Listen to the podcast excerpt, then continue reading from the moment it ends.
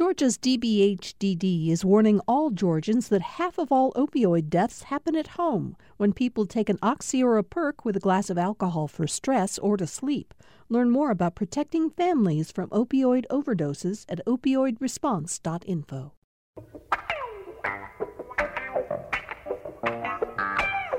It's Friday, February 26th, and I'm Bill Nigut. We're back with you for another edition of Political Rewind. Um, uh, those of you who heard the show yesterday heard me say that I've been losing my voice, I've been hoarse. And um, I, I, first of all, I appreciate the fact that um, I've gotten notes from some of you about what to do about it. Brenda Lester down in Macon sent me an email that said, lemons, lemons. And I wrote back asking her if I could, if it would be just as effective if I put the lemon in gin and tonic, but she didn't respond. So unfortunately, I wasn't quite sure how to move forward with that. Then I also got a Facebook post. It was a little bit unfriendly, but I thought it was a point worth making. Uh, the the poster said Bill Nigut is misleading people because I said yesterday that uh, I now have had both my COVID 19 shots and so, in a time when people are worried about illness, I didn't want anyone to think that um, my voice was the result of my having COVID. Uh, the person who put up the post did remind me that the vaccine is 95% effective, not 100% effective, and that I should get tested. And you know what? That wasn't a bad idea. So I did it. I went and got a test yesterday and it was negative. So thank you for all the responses you've given. I'll try to get through the show with you today, but fortunately, we have some great talkers, really smart people to uh, talk with us about the big stories in the news. It's Friday, which means uh, Patricia Murphy, the political reporter and columnist uh, for for the AJC. Uh, Patricia is in the paper on Wednesdays and Sundays with her column and also oversees the Daily Jolt, which appears on ajc.com. And Patricia, as you said before we went on the air, you're trying to get a fresh Jolt up pretty early in the morning these days. Yes. Um, the Jolt is what we find to be some of our readers' very, very favorite product. And so it is a compilation of our original reporting, like little scoops and scooplets. And then um, we I cruised through all of the local papers all around the state and some and the national papers as well to see if Georgia or Georgians have made any big headlines overnight. And um, we put that all in the Jolt. And my goal is to get it to everybody um, before 8:30 in the morning now, and sometimes a little earlier. I'm an early riser already, so it's something that I um, really like to do. And then I am fully sped up on the news by 7 a.m. So that's that's what I'm up to. Yeah. Yeah, we like seeing the jolt early. Thank you for doing that. Um, mm-hmm. By the way, we should also point out that your house must be a little bit nuts now early in the morning. You've got to get the jolt done and also get your two children set for school. I mean, it's a little bit more uh, hectic around your house, I would imagine. Well, that's why I have to get the jolt done because my son wakes up at 5:55 every day, and so if the jolt's not done by 5:55, it's going to be done about 10:30. That's the real reason why I have to get up and do it early. So yes, thank you. He he's I call him my assistant editor because he's up with me. Good. Uh, we're also joined today by Professor Audrey Haynes, professor of political science at the University of Georgia, and the uh, f- founder of, the creator of, and the director of the Applied Politics program at UGA, where Audrey, you work with your students to find careers in politics. And for you, I wore my Applied Politics t shirt underneath my shirt today. Yes, and it suits you so well, Bill. You're one of our favorite speakers. yeah. and all of our speakers who have come to speak, you're one of the most dynamic. So it was great. Thank you for that. Uh, thank you for saying that, Audrey. You're, you're working with your classes is a great deal of fun for people like me, Greg Bluestein, Jim Galloway, all the other great people you've had come out there. And I'm sure Patricia Murphy's going to be out there uh, as soon as you can get her to come out as well. Um, we're also joined today by Professor Bernard Fraga, who is a professor of political science at Emory University. Um, And Bernard, uh, I mentioned just before the show went on, this will be your second time on the show. We, we loved having you on the first time a couple weeks ago, but because uh, you're new to our, our group, I thought it would be uh, worthwhile for our listeners to hear just a little bit about the kind of work you're doing at Emory. Sure. Thanks so much for having me, Bill. And it's a, really a pleasure and an honor to be on your show. Um, I do research on elections, especially the analysis of data on who turns out to vote and who stays home, or who, I guess, in today's political world, who doesn't mail in a ballot. Uh, my 2018 book, The Turnout Gap, looks at the causes and consequences of racial and ethnic disparities in who turns out to vote. Now, being here in Georgia, where race, election laws, and who votes are so intertwined and so critical for not just Georgia politics, but national politics, I'm, I'm just very happy that I can contribute to the discussion and that my research, uh, it's not just me sitting in my office, that it's actually relevant for the real world. So I appreciate the opportunity to be here and to speak to all the listeners out there. Where did you grow up? So I grew up in Indiana, actually, in uh, northern Indiana, another state that, uh, although maybe a little more in the past, has had its own kind of uh, transition from being a kind of swing state to solidly one way politically and then the other way and switching back and forth. But um, also a state where election laws, um, like what we're going to be discussing today, have been something that you know has gotten a lot of attention. And um, one of the first states where we had, for example, voter identification laws. So I grew up there. I went to college out on the West Coast, and then like on the East Coast for college. I ended up here um, just a, a, few months ago, actually. So again, great opportunity to be here in Georgia and share my work with all of your listeners. Well, we're really glad that you've joined our uh, rotating group of panelists for Political Rewind. All right, let's get started. Uh, Patricia, let's talk. There's a lot to talk about in terms of the election bills that continue to dominate much of the conversation down at the Capitol. But let's start instead with uh, a look at the latest on Governor Kemp and the rules that he is uh, uh, putting in place for vaccinations and some of his concerns about what's happening in schools in regard to COVID 19. Yesterday, um, yes. He, so, he announced, go ahead. Um, I was going to save you the words, Bill. Yesterday, uh, Governor Kemp announced that he is going to be expanding the eligibility pool for the COVID 19 vaccine um, from seniors over 65, which had been his focus in these early weeks of vaccinations, and he's expanding that to teachers, um, all the way from pre K up to 12th grade of teachers, also the parents of um, children with complex medical conditions will be included in that uh, pool as well. And um, as a part of that, uh, he said that his uh, great hope is that for the teachers who still um, have not returned to the classroom uh, in the school districts that have still not returned to the classroom.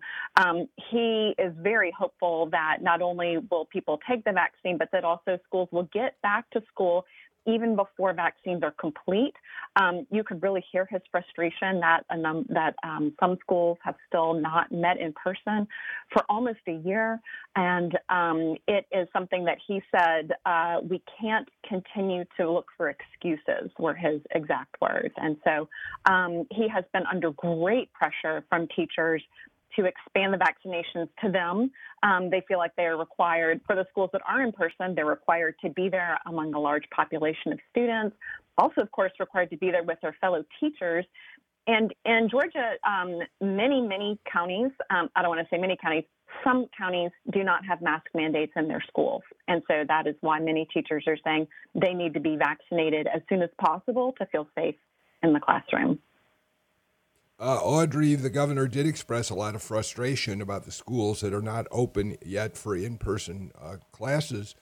Um, and there's some question as to whether he couldn't order them all uh, to open or, or tell the State Board of Education, the state school superintendent, get them all open. But boy, you do that, and you're really facing a world of trouble with uh, those who believe in the school systems that local control is what should uh, prevail when it comes to education. Yeah, you're absolutely right. And that also doesn't fit with sort of Kemp's brand in terms of leadership. You know, he has been very um, reticent to do any kinds of uh, you know direct command to to utilize his powers in that way. In fact, you know people have been critical uh, early on about that. But you know he is in an interesting political situation because you know with an election coming up and with a constituency that he has really courted, you know, educators, he's been under a lot of pressure. And and I I would say I, I do believe that Kemp and his team have tried to do what they felt was best in terms of getting older, the most vulnerable members of uh, Georgia society um, inoculated and vaccinated.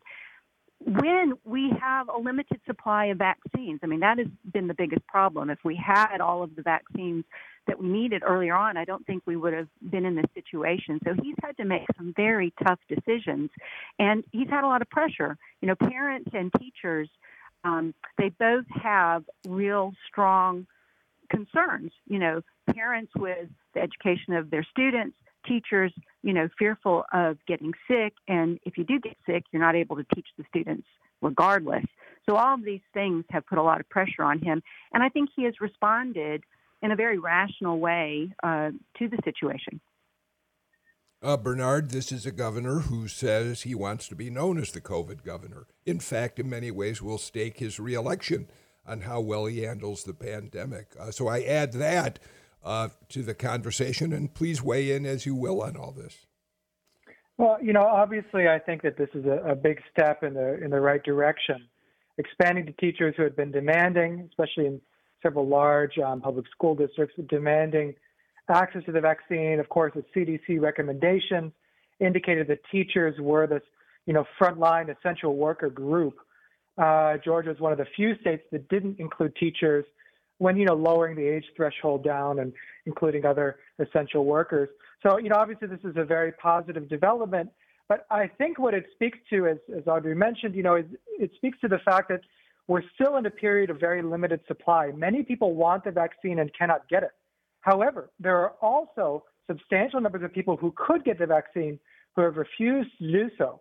And polling indicated, and some of this drove the governor's decision, polling indicated that perhaps even a majority of public school teachers did not want to get the vaccine, even if it was going to be available to them. So I think there's going to be big questions going forward about whether employers, school districts perhaps can mandate the vaccine, mandate the vaccine perhaps for teachers teaching in person, and the decisions parents are going to make are they willing to send their students back to school if some teachers are not vaccinated, given that teachers are the primary kind of vector for infection of students?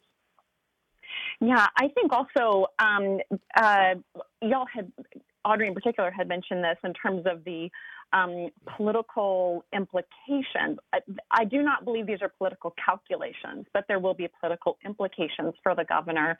The teachers are such an enormously powerful group in the state and multiple states and multiple governors in this state have uh, gone down fighting against the teachers. The teachers have won in the end.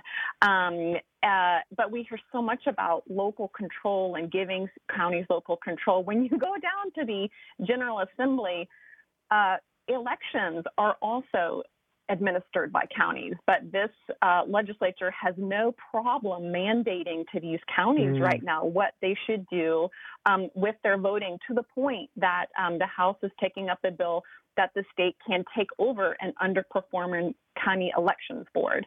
Um, the legislature is also considering a bill to require police departments to maintain their police funding. Um, and if they cut it by more than 5% at the county level, they will be penalized by the state. So there are certainly areas where the state is willing to get involved in county decisions. Um, and while all of this is happening, I just cannot stop thinking about kids at home for one year. It is to me um, a failure of um, just American society. I, I, can't, I still can't wrap my head around it um, that we have so many things open and we have children just languishing in their homes. And there's a point at which in children's um, development that it is too late to go back. You don't have a year to learn how to read if you miss your window of opportunity at a certain point in the brain's development. So um, these are these are these are situations that we're not going to be able to unwind for some children, and so um, that's an area where I'm keeping really a close eye, and I and I and I'm sure I'll be writing about it soon. Yes. Oh, um, Audrey, go ahead. Well, I was I was going to follow up because um, you know we've had a reference to the tepid response from teachers who were interested in getting the vaccine, and I was going to suggest that I think that will change. One of the things that we're seeing mm-hmm. is that when people are actually getting the vaccine, um, and I've seen a number of my older neighbors get it, and people um, you know who are working on the front lines, when people start talking about I had no ill effects you know, this is working. I feel so much better. You know, that's usually what changes people's attitudes when they receive more information that, you know, this is safe and it's working. Yeah, well, I, I want to follow up on that as well because I, I agree 100% that as we see the vaccine getting rolled out, as individuals become have their neighbors or their friends or coworkers get vaccinated, I think it will encourage more vaccinations to happen. But the fact that we see such severe racial and ethnic disparities in terms of who has access to the vaccine, who's getting the vaccine, very high rates of resistance in communities of color, especially in the African American community, understandable given the history, right, of unequal medical treatment for African Americans in this country in particular. I think it's going to be incumbent upon the state government and local governments, school systems, school districts to do everything they can to encourage teachers and other vulnerable members of our society to get vaccinated, frankly, so we can get back to work. So parents can get back to work, so we can get children back in school, learning at the highest level that they can. Yeah, I think it's also really important that even if 100% of teachers wanted to get vaccinated tomorrow, the logistical challenges of this are really, really complex. And there are 180 separate school systems in the state and 180 separate plans. And so some schools are going to send their teachers to a mass vaccination site. Some schools are bringing in uh, private healthcare providers. Some systems are sending their teachers to pharmacies where they'll have a partnership. Um, and you're talking about half a million people. So um, even as um, this announcement has been made, uh, the the warning or the the level setting of expectations has been um, this won't happen overnight because these school systems have to each come up with a plan to both schedule and then administer two doses of the vaccine. Uh, I want to take up two other quick issues on this before we move on. Patricia, you said something, you framed the governor's decision on this in just such a perfect way. And I'll tell you why I was impressed by it. Last week on this show, I made the statement that, of course, public health was the driving force behind decisions that are being made about vaccinations by the governor, by Kathleen Toomey, his director of public health, but that politics plays a role. And I pointed out that Roy Barnes, one of the reasons he lost reelection in 2002 is that teachers turned against him in, in en masse. Now, there were other groups that turned against him as well, but teachers certainly made an impact. And I raised the question on the show of whether Kemp faced that kind of blowback if he didn't listen to the concerns of teachers. And I was really slapped across. I was slapped down hard by one of our Republican panelists who accused me of turning this into a, a political matter. So, what was the framing you used? Not I said I don't think there I don't think there are political considerations at work, but I do know there are political implications. You mm-hmm. may not be doing this to satisfy a political constituency, but you will see those political constituencies at the polls. And and really those are I, decisions leaders have to make actually. Yeah, I think that's a great way to frame it. Uh, Bernard, one of your concerns is, and by the way, we've gotten tweets from others who share it. Uh, is that um, the vaccinations now will stop with uh, 12th grade. Uh, college teaching, uh, people on college campuses teaching, are not included in this group. Yeah, that's correct. You know, and that was a bit of a surprise to some. Uh, I know that universities have already created, colleges and universities in the state have already created plans, and we're already surveying faculty and staff to determine, you know, who would be interested in getting the vaccine. Um, you know, most, well, many colleges and universities are, are uh, primarily in person or have a substantial share of courses being taught this spring in person. So it was a bit of a surprise, but uh, I think that, again, it speaks to the fact that there just isn't enough vaccine supply to go around. And the hope is that sometime in the spring, uh, faculty and staff at universities and colleges across the state will be included uh, in this essential worker category.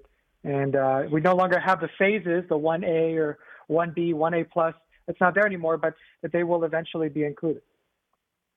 Audrey, I'll give you the last word on this section of the show. Well, um, that is absolutely right. But I would also say that universities have, you know, different infrastructure and resources too. So, you know, when you think about, uh, you know, teachers in K through 12, they're in a room. They don't have a separate office. They're in the in the classroom with students hours on end, with a lot of students packed into relatively small spaces. If they are teaching face to face, I'm teaching face to face, and I have 40 students in a room that seats 300, and we're all masked, and we have no problem having because at the university level we have a mask mandate. You know, USG fought for that, and so we have one. So we're a bit safer, and I think we can we can wait just a little bit more. All right, uh, let's do this. Uh, I've got a lot to talk about in terms of the legislature, particularly the ongoing um, controversy over election bills. So let's get our first break of the show out of the way now and come back with uh, that and more uh, in just a moment. Thanks for listening to Political Rewind. If you like this show, you'll also like Georgia Today. It's a daily podcast from GPB News, bringing you compelling stories and in depth reporting that you won't hear anywhere else. Join me, Peter Biello, for this quick and convenient way to get the best of GPB News' extensive coverage of the topics that matter to you, delivered directly to your device every weekday afternoon.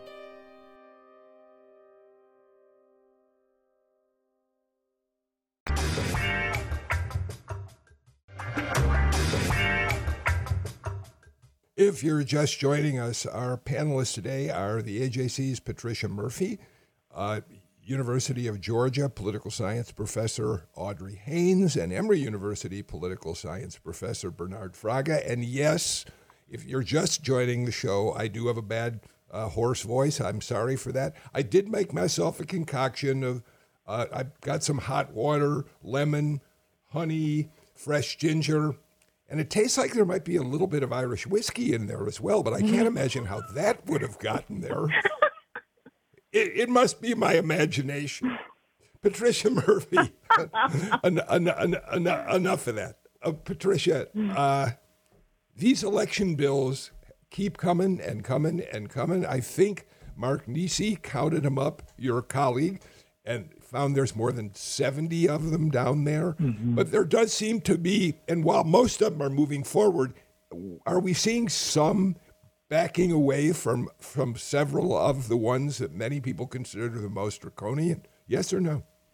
Well, you know, I would say that none of this is going to be over until it's over, really. Even after crossover day, I think we could even still see a few things pop in here and there. Um, and so um, I'm not going to conclude, conclude really that anything's over and done until it's over and done. Um, one thing that we have seen fall away that was the most controversial um, was a proposal to eliminate uh, Sunday voting, Saturday and Sunday voting, um, which uh, is, of course, part of uh, Souls to the Polls, which is when uh, particularly black churches uh, will organize for their parishioners uh, to go vote. And um, Chairman Barry Fleming of the House committee that's overseeing all of this said he got so much, um, really so much blowback from people saying, "What, what in the world are you thinking?" Um, they did decide to go ahead and take that out of his particular omnibus bill. Um, now, as you said, there are multiple other pieces of legislation, and a lot of the legislation conflicts with each other. So there is a package from the Lieutenant Governor Jeff Duncan um, uh, that has already passed the Senate that uh, requires ID for absentee voting, um, uh, but not a photo ID uh, with every application. There's a separate measure coming out from Senate Majority um, Mike Dugan that would eliminate no excuse absentee voting, which conflicts with the lieutenant governor's bill. So there are just so many moving parts. So many separate power factions um, or power centers with factions behind them. Um, it's really tough to follow what's going on. And um, thank God for Mark is all I can really say. Uh, but the you know the real headline is is that there are um, going to be significant changes to the way Georgians vote, and um, uh, most of them will be, I would say, uh, uh, will have some restrictions on what people were able to do and when they were able to do it. Um, I will add one quick caveat. Uh, all people at the legislature agree there are some changes that do need to be made to sort of update and modernize elections, especially if absentee voting is sort of the wave of the future, since we've had so many millions of people um, use the opportunity to absentee vote. And so there are also other bills to sort of accommodate for this huge influx of absentee voting in the future if it's allowed to stay as it is. So, is an example of that um, that it will now be required for counties to begin counting absentee votes eight days ahead of the election, even though they can't report out what their kind. Is that one of the examples of just that? Yes, I would say that's an example to require counties to begin processing those absentee ballots. Before it was optional, now it's required, um, or it will be if it uh, if it passes both chambers. Um, there are also um, there's a recommendation to uh, have a deadline of when voters need to request that absentee ballot by. It had been three days, which really is quite a short turnaround for somebody to request an absentee ballot and get it in time to actually cast a vote and then have it counted at the county level. So um, there is quite a bit of attention of how to um, really clean up absentee voting and modernize it. Uh, there are also other discussions of how to reduce it and reduce access to it. Um, you know, and to follow up, that was a, you know an excellent review of a lot of the things that are going on right now.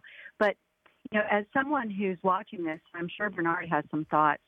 One of the things I would suggest is that there is a lot um, in these bills that have potential, you know, problematic uh, implications as well. One, I think some of the Republicans aren't really thinking through some of these pieces of legislation because it could actually hurt them in elections. They're so eager to demonstrate what is going on nationally from a lot of states and a lot of GOP legislatures that, you know, we're going to, you know, make changes in response to what was a very false narrative about the level of fraud that takes place. So you've got this response that is meant to be, um, you know, reactive to it and reactive to a problem that didn't exist.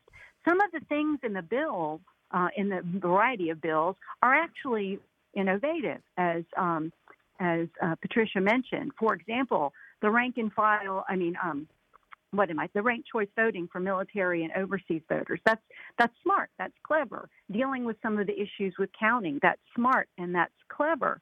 But there are some things that just don't take into account that something like COVID could happen again. And if you ban something entirely and you write it out of law, you don't have the ability to, um, you know, enact it in case something else happens.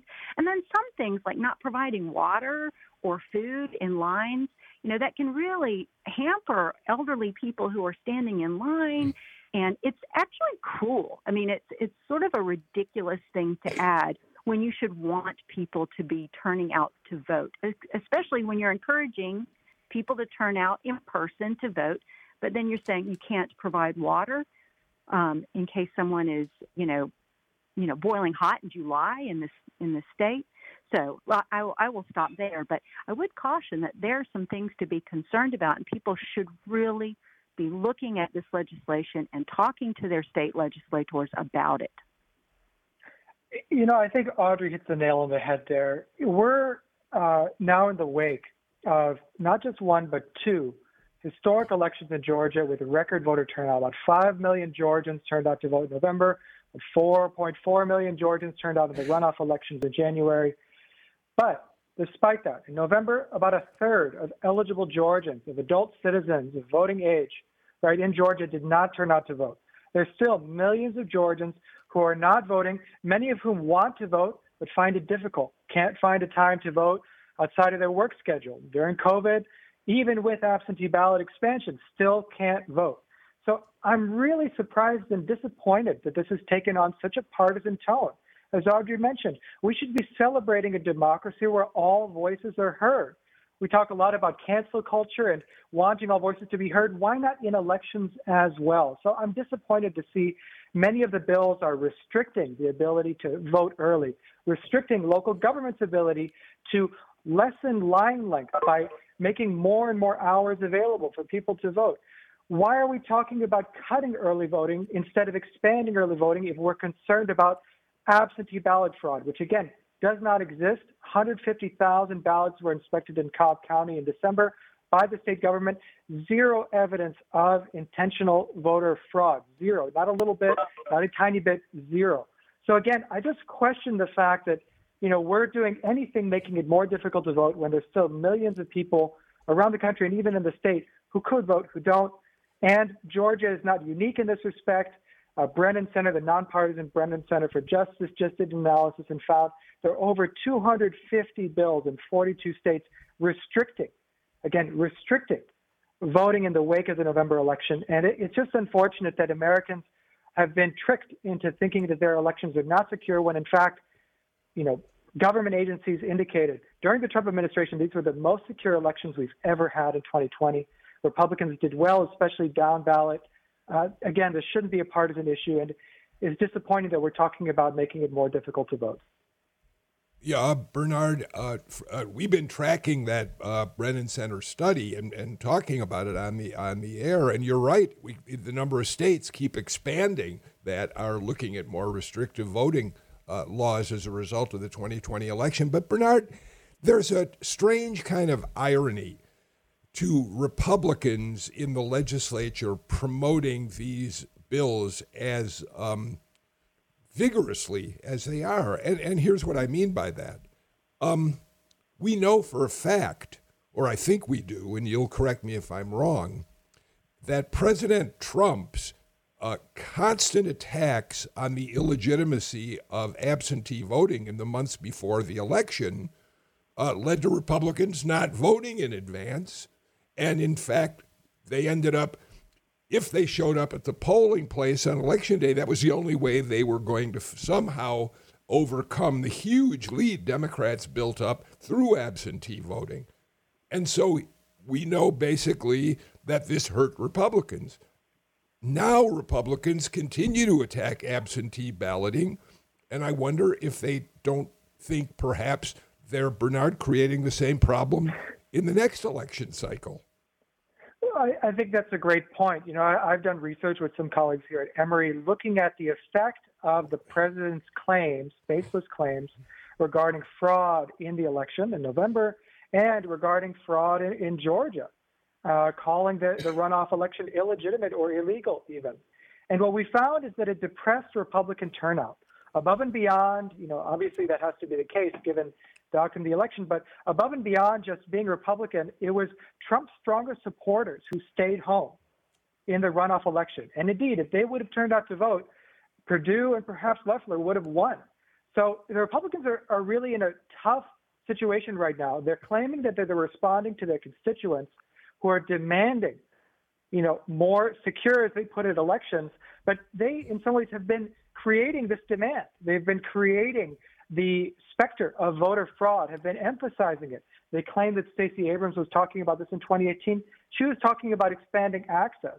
So I think that they're in a really tough situation where they feel that they need to take action, they need to do something to placate their constituents, but it's really that they're they've created the problem. They've created even by not more forcefully attacking these claims of fraud, like the Secretary of State and the governor have done, uh, state legislators are really in the situation where they might be depressing Republican turnout. And again, any changes to the absentee ballot system, which were heavily favored by Republican, especially older Republican voters prior to 2018, the Republicans created the no excuse absentee ballot system in 2005. They passed it here in the state you know, again, in future elections where there's not COVID, as we all hope there's no more COVID, you know, in the future in 2022, Republicans might be the ones who are most likely to use absentee voting and then who are hurt the most by those restrictions that Republicans are advocating for right now.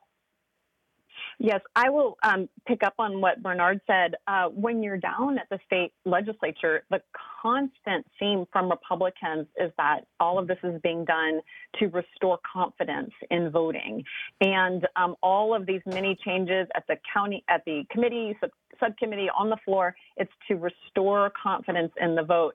And truly, the the one thing that would restore uh, Republican voters' confidence um, would just be a single tweet from President Trump to say, "It was fine. I was just kidding." anything, it it needs to be the leaders of the party and former President Trump to say, you should have confidence in this vote. Otherwise, I don't really know what they can show their voters to prove to them that it's all a okay and they can trust it completely. Um, but it is very clear that this is being driven by their constituents and it's being driven by the need to bring something home at the end of the legislative session and before the next election to say, don't worry, we've got it under control. We've made these many changes to the law. Um, the great uh, it's not even an irony. I was about to say it's an irony. It's, the problem is that the reason Georgia laws look the way they do is because they were probably designed to solve a problem that existed in the first place. And you have to look at no excuse absentee voting. I talked to um, Cathy Cox, who was the Secretary of State in 2005, who, um, when uh, the Republican legislature and Sonny Perdue signed off on this idea of not requiring an excuse um, to vote absentee, she said the reason that she introduced that idea was because county elections officials cannot verify the excuse mm-hmm. that's being offered. They don't have the resources. They're not forensic specialists. Are they going to go knock on somebody's door and say, I want to see your plane ticket to prove that you were out of town. You know, so she said she felt like they really were requiring people to lie about absentee voting when all they really wanted to do was just cast a ballot and not go into the polls. And so that's the specific reason why there is not an excuse required in Georgia for absentee voting. If you go back and require an excuse, these county election officials who are already under massive pressure are going to have the same problems. Audrey and then Bernard. Well, um, that is a very good point, and there have been um, a very handful of Republicans uh, in the Georgia General Assembly who have been saying exactly that same point uh, in response to what their colleagues are doing in terms of just that area. I was going to say, too, that perhaps some of this is also driven by real concern about mobilization and electoral margins in the upcoming elections. People don't just, I mean, they, they may do something symbolic to appease their base and make it seem that they are, you know, supportive of Trump, and obviously there was fraud, and you know we're we're not going to stand for that in Georgia. We're going to make our election secure. But um, at the same time, they're, the things that they're doing in a lot of this um, legislation is not necessarily addressing any question of fraud, which there wasn't really much of any anyhow. It's doing things to really change the way elections uh, take place um, and and rolling back ease and accessibility. So I think that has to be driven by reality because these don't seem very symbolic. They seem like they're really pushing for them. You know, I mean, to initially even introduce the notion of doing away with Sunday voting, which is so obvious which group that targets, right? I mean, that is so blatant. And of course, maybe they've pulled it back with that feedback but it's pretty clear why they're doing this. I, I think they're doing it because they think it will make a difference. Well, I want to speak on this point. I, I think the idea that it'll make a difference is really key here. Uh, you know, I've spent much of my career studying the impact of election laws on voter turnout. And if there was some kind of magic bullet that would increase voter turnout a whole bunch, uh, you know, I'd be advocating for it, you know, outright, no question. But when you look at some of the laws that have been characterized as voter suppression, you know, while the intention might be problematic, and as I mentioned earlier, given that about a third of Americans, even in these historic elections, didn't vote, and a third of Georgians as well, about the same number, you know, we should be doing everything possible to make it easier to vote. The bottom line is that things like voter identification laws and even cuts to early voting don't have a huge impact on voter turnout. People find a way around these restrictions. They do the work. And I think we saw that in November and we saw that in January. Georgia does not have especially permissive laws when it comes to early voting, and we have a strict voter ID law, unlike many other states, one of the strictest in the country. Yet, African American voter turnout is some of the highest of any other state in the country here in Georgia. We saw the power of black voters at the polls. We know that organizations are going to do the work to make sure that voters are informed. So I'm certainly not advocating for more restrictions, but the bottom line is it doesn't really have a huge impact on voter turnout. Now, one reason for that might be because there's a backlash to these laws. I have a bumper sticker in my office, which I don't go to very often given the pandemic, that says, if voting made a difference, it would be illegal.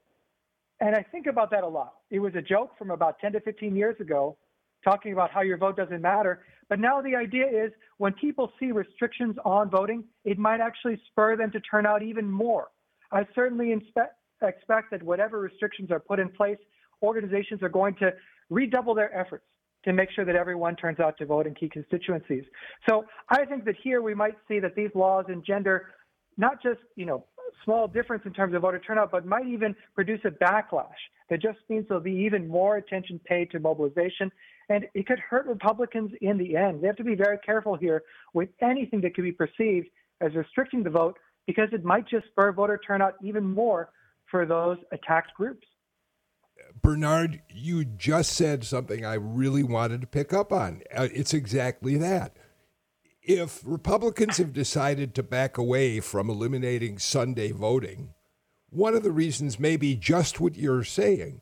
What would, when you become that obvious in your efforts to stop certain people from voting, it strikes me that gives Democrats an extraordinary tool to use in the next election cycle. It's probably one of the reasons that Stacey Abrams' group, Fair Fight Action, has launched this million dollar plus ad campaign uh, uh, uh, opposing a lot of the election reform laws. I mean, yes, they want to stop these laws from uh, uh, being passed, these bills from being passed, but also it does, it seems to me, uh, give their voters reason to really want to get out there and push back. Yeah, if there's anything that demonstrates the importance and the power of the vote beyond election outcomes, which are also very important, it's these efforts to change election laws. It's the fact that people are out there trying to limit the ways you can vote. You know, the government is out there trying to limit the ways you can vote. Why is that? Given that there's sanctioned forms, you know, we had a very successful election here in Georgia in terms of the way it was operated, no fraud. Secretary of State was a Republican, the governor was a Republican. Both said that many, many times. Why make changes to something that's working? You know, if it's not broke, don't fix it. Certainly, but again, the potential here for this to simply spur even more turnout, certainly fundraising and mobilization action from Democratic aligned groups, voter mobilization organizations, is very real and something that Republicans in the state legislature should be very careful of when talking about angering a group of potential voters. Well, it strikes me that it's also, um, I can't really think of a better playing field for Stacey Abrams to walk into if she were to announce a bid for governor. This is her issue. This has been her cause, and it's become her national cause.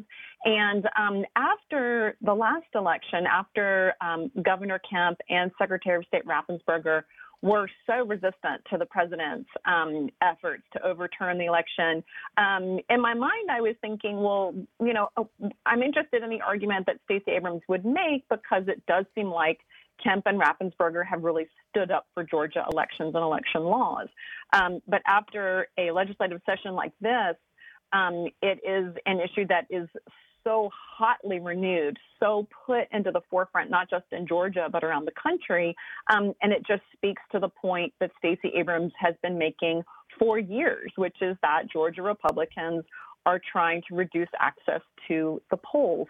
Um, and uh, one other thing that Bernard said that really struck me, the you know there there are I think perceived problems, but the, there, these are real changes that are being um, that are being discussed and likely to be pushed through. And there's no way to know really who it's going to affect.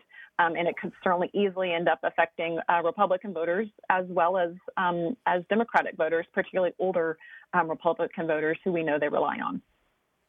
All right, we got to get to our final break of the show. When we come back, we'll have more. One of the questions I want to ask is you know, I'm not sure there's enough money in politics uh, these days. I think that the legislature ought to be looking for more ways to expand how much money people can put into campaigns. Let's talk about whether they have any plans for that.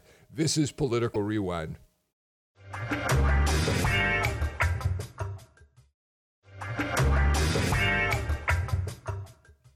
As if today's conversation isn't fascinating enough, we have a really interesting show coming up for you on Monday.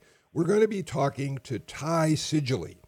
Uh, Ty Seidule is a professor emeritus of history at West Point, a 32 year veteran of the United States Army. He retired as a brigadier general. He grew up in uh, Virginia, but then also in rural Georgia. And he has written a book called Robert E. Lee and Me A Southerner's Reckoning with the Myth of the Lost Cause. He talks about the fact that his reverence for the lost cause and all things Southern surrounding the Civil War when he was a boy, uh, he came to realize as he grew into adulthood were completely misplaced and wrong. And he's written this book to talk about the myths that he had to reject. It's a fascinating uh, uh, book I'm looking forward to. Jim Galloway, who's born in the South, and me, a Chicagoan who moved here, will talk to Ty about that on Monday. All right. Um, Patricia, uh, we've just got a few minutes, but let's pick up a few other threads. Uh, so we've just gone through the most expensive election cycle in modern in American history, I believe, and now uh, Jeff Mullis is proposing a way that people can put even more money into election campaigns. Tell us what's going on, please. Yes, there's a bill that's coming up for a vote in the Senate today uh, that would allow um, for leadership committees. This is something that um, happens in Washington quite a bit, uh, but it would bring the concept of leadership committees down here to the state, uh, let the governor, lieutenant governor, major party nominees, and then also the legislative caucuses have a source of unlimited donations for their um, for their election activities. Uh, there are limits right now to um, the the uh, size of donations that uh, these members and campaigns can take, uh, and this would be a way that they could receive unlimited donations. There are already uh, some ways for particularly the governor and lieutenant governor through dark money groups to get unlimited donations that are not disclosed. These would be disclosed, but again, the idea of unlimited contributions is something that caught our eye. Also, um, this is a bill that was introduced on Monday, uh, sent straight to the Rules Committee. It didn't have a committee uh, debate this week, which is highly unusual. Um, it popped out of the Rules Committee last night, and now it's on the Senate floor today. And when something moves that quickly um, with so little discussion, you know that there's probably more talking about it to be done. Well, wait, but also that it's moving quickly is what isn't that really the exactly. implication of what you're saying? Oh yeah, yeah. absolutely. You know, Audrey, uh, it reminds me that back when I mentioned Roy Barnes once on this show already, but it reminds me back when he was a member of the, a House long before he was governor, uh, when there was a bill like uh, Patricia's talking about was that seemed to be on such a fast track. Barnes kept one of those wooden train whistles uh, in his desk. And when a bill like that was presented, he would go into his desk and kind of hide underneath it and blow the train whistle to signal to everyone watch out, this bill is coming down the tracks fast and furious. Audrey, is there a point at which the public is ever going to sort of rebel against seeing the vast sums of money in politics and and perhaps reject people who continue to want to raise such huge sums of money? Well, it's been quite a while since we've had any significant reform of campaign finance, and it's really difficult because it really requires one party to either have such a substantial majority that they can push through something that may not be as popular, and it may also require them to make their own members uh, um, a bit concerned because everyone thinks that money is power these days, and they're really worried about you know, elections and whether they're it's a constant cycle. Let me just say it would be very difficult to roll back, and, and unless the public decides to do it in some way, shape, or form, which is difficult these days as well, I don't think it's going to change. I think we're just going to continue to see more money pour in. But the leadership may be trying to do this so that they have more influence. Small money donors right now and independent candidates who go off and you know create a, a following uh, can do a lot and perhaps not need to stay in line with what the leadership wants. And that may be indicative of what's going on in the state house right now with all of these pieces of legislation. People are trying to please the base and get attention. Um, and the leadership may think they need another tool to kind of keep things in order. Bernard? Yeah, I think when we when we examined, you know, the popularity of different kinds of campaign reforms or election law changes, you know, it's not voter ID laws or cuts to early voting that are most popular among wide swaths of the American electorate. It's limits on campaign fundraising, on spending. Uh, you know, it's limits on the amount of money in politics, right? Americans are very, very upset about how much money there is in politics, yet we don't see a lot of changes coming down. And when we do see kind of limits on how much spending or fundraising there can be, you know, the courts have consistently ruled that there should be fewer limits, uh, even fewer limits on how much money can be spent or raised. And I fully expect that, you know, the, the public, despite their demands, we're going to continue to see more and more money in politics. But again, it's important to note that just like what I was mentioning with election laws, you know, both sides adapt to the new reality and use it in their favor. Uh, I think that it's very, very smart uh, from Audrey to say that this might be a story about the leadership uh, trying to kind of exercise their power and ensure that small money donors have less influence. And I think that's that's extremely smart, and, and the, the reason why this might be pushed at the moment it is. Um, I also just have to add this is coming after that runoff cycle where we saw half a billion dollars worth of TV ads in a nine week period. That's above and beyond all of the money that went into those two Senate races um, even before the runoff happened. And to me, as just a regular Georgian, it was punishing. It felt like a daily slog to wake up and be exposed to all of those messages and um, to see an effort in the legislature to expand the way that money can be raised and then of course how it would be spent um, is a little discouraging Um, yeah, there's an obscenity to it that's just hard to reconcile. I think that's one way of, of putting it. Um, uh, no matter what side of the aisle uh, you're on. So we're going to watch. I'm, I'm, I guess, Patricia, this bill is destined to get through fairly easily. Uh, the way you described its uh, its fast uh, course in the Senate. Yes, and it's also uh, designed to help both Democrats and Republicans. So I would say it's it's destined for reality. Yes. Okay. um, Sam, how much time do we have left right about now? Okay, we're down to uh, the last minute of the show. So um, I think we're going to have to thank everybody for being part of the show. Don't have time to take on another subject. Bernard Fraga, uh, Audrey Haynes, Patricia Murphy. I, I just, I loved the conversation with the three of you today. Thank you for taking the heavy lifting on talking and letting me rest my voice a little bit. Uh, I enjoyed this conversation enormously. We're back again on Monday when, as I said, we talked to Ty, Ty Seidule, who has changed his thinking about the lost cause of the Confederacy. It's a fascinating uh, book he's written, and I look forward to that conversation. Thank you to uh, my team, Sam Bermas Dawes, Amelia Brock, Jesse Neiswanger, for another good week. Till Monday, take care, stay healthy, wear a couple of masks. Bye bye, everybody.